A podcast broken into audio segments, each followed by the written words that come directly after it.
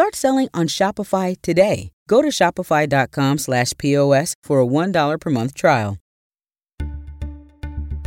Hey everyone, I'm David Chalian, the CNN political director. This is the CNN Political Briefing. Here's what you need to know in politics for Thursday, September 22nd. The House passed a bill on Wednesday aimed at preventing another January 6th by getting to the core of what was occurring that day by amending the Electoral Count Act of 1887. Now, in the lead up to the election of 2020, the Electoral Count Act of 1887 was getting some attention in the press because Donald Trump was threatening not to accept the results of the election. And there was some chatter about, well, what would that look like if the president of the United States loses and doesn't accept the results? And there were folks writing about the Electoral Count Act of 1887 and that there are sort of a lot of holes in that law that you can try and drive a Mack truck through, which we then learned in the subsequent months and years. That's precisely what Donald Trump and his allies were trying to do when they were attempting to thwart the will of the people. And it resulted in that horrific insurrection on the 6th of January. This bill that passed in the House this week, trying to amend the Electoral Count Act to deal with some of the realities we saw take place on the 6th. It was introduced by Republican Congresswoman Liz Cheney and Democratic Congresswoman Zoe Lofgren two members of the January 6th House Select Committee. And the goal here is to make it harder to overturn a certified presidential election.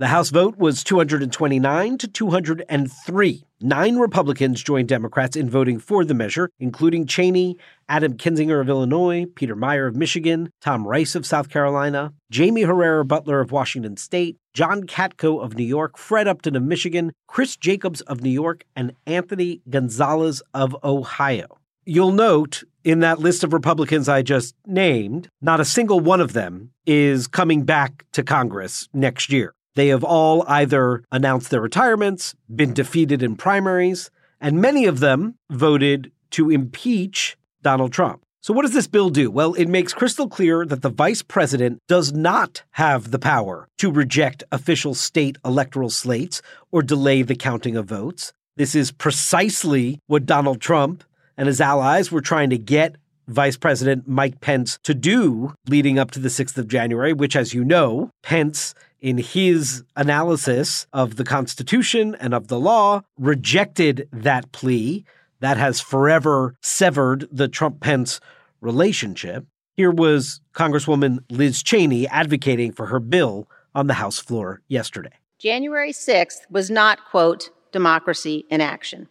And our oath of office is to support and defend the Constitution, which provides the method by which we elect our president. Legal challenges are not improper, but Donald Trump's refusal to abide by the rulings of the courts certainly was. The bill also addresses any potential delays a state could make to counting and certifying its votes. Cheney and Lofgren say the legislation is critical and point to candidates currently running for office across the country who would have the power over future elections and are committed to Donald Trump's falsehoods and lies about the 2020 election.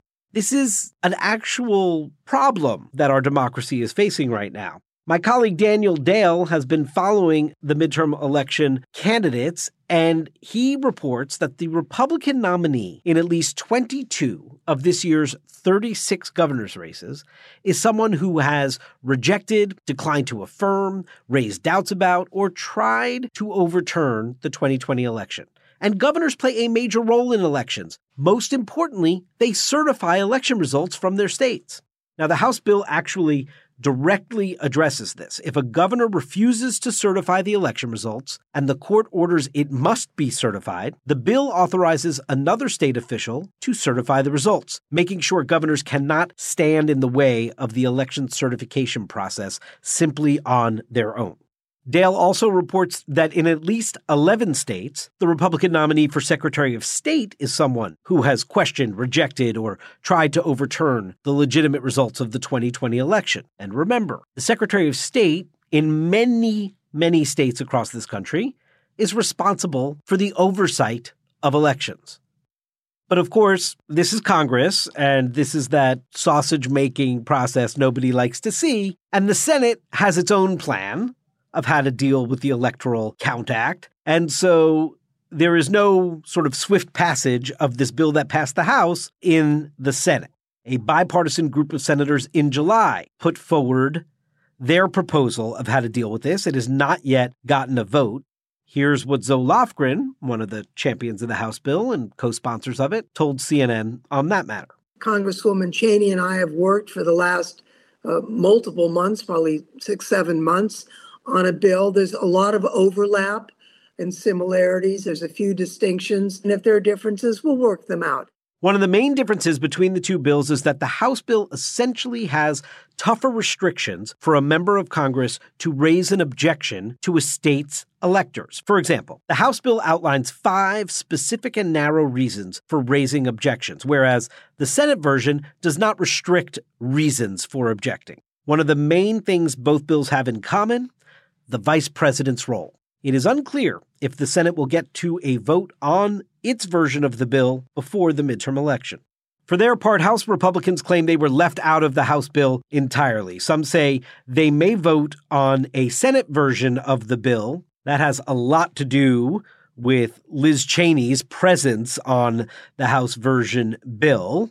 Don Bacon, a Nebraska Republican from a swing district, told my colleague Manu Raju that he felt like the Republicans simply had no say in this process. This was a Speaker Pelosi partisan special, just cramming it down our throat. Didn't ask for a single Republican input, other than I know Liz Cheney got on it, but I just think it's not a it wasn't a bipartisan effort at all. He added that the House bill allows the federal government to encroach on what a state is doing, whereas the Senate bill mainly focuses on the vice president's role. Republicans also claim that Pelosi rushed the bill to try to draw attention back to Donald Trump ahead of the midterms. Here was Congressman Rodney Davis earlier this week. Why rush such a significant piece of legislation when the next presidential certification won't happen for over two years? It's simple. Democrats in the 1 6 committee are desperately trying to talk about their favorite topic, and that is former President Trump. Basically, this bill is one of the products of the work of the House Select Committee, and it is now gone through the House as the January 6th committee has officially announced its next hearing, which is going to be next Wednesday, September 28th. And a source close to the committee tells CNN that it has made an agreement with Ginny Thomas for an interview committee's been interested in speaking with the conservative activist and wife of Supreme Court Justice Clarence Thomas for quite some time, especially after CNN reported that she exchanged text messages with then Trump White House Chief of Staff Mark Meadows prior to January 6th about overturning the election. Another person of interest to the committee, former Speaker of the House Newt Gingrich. He told CNN today that he does not know if he will talk to the committee or not.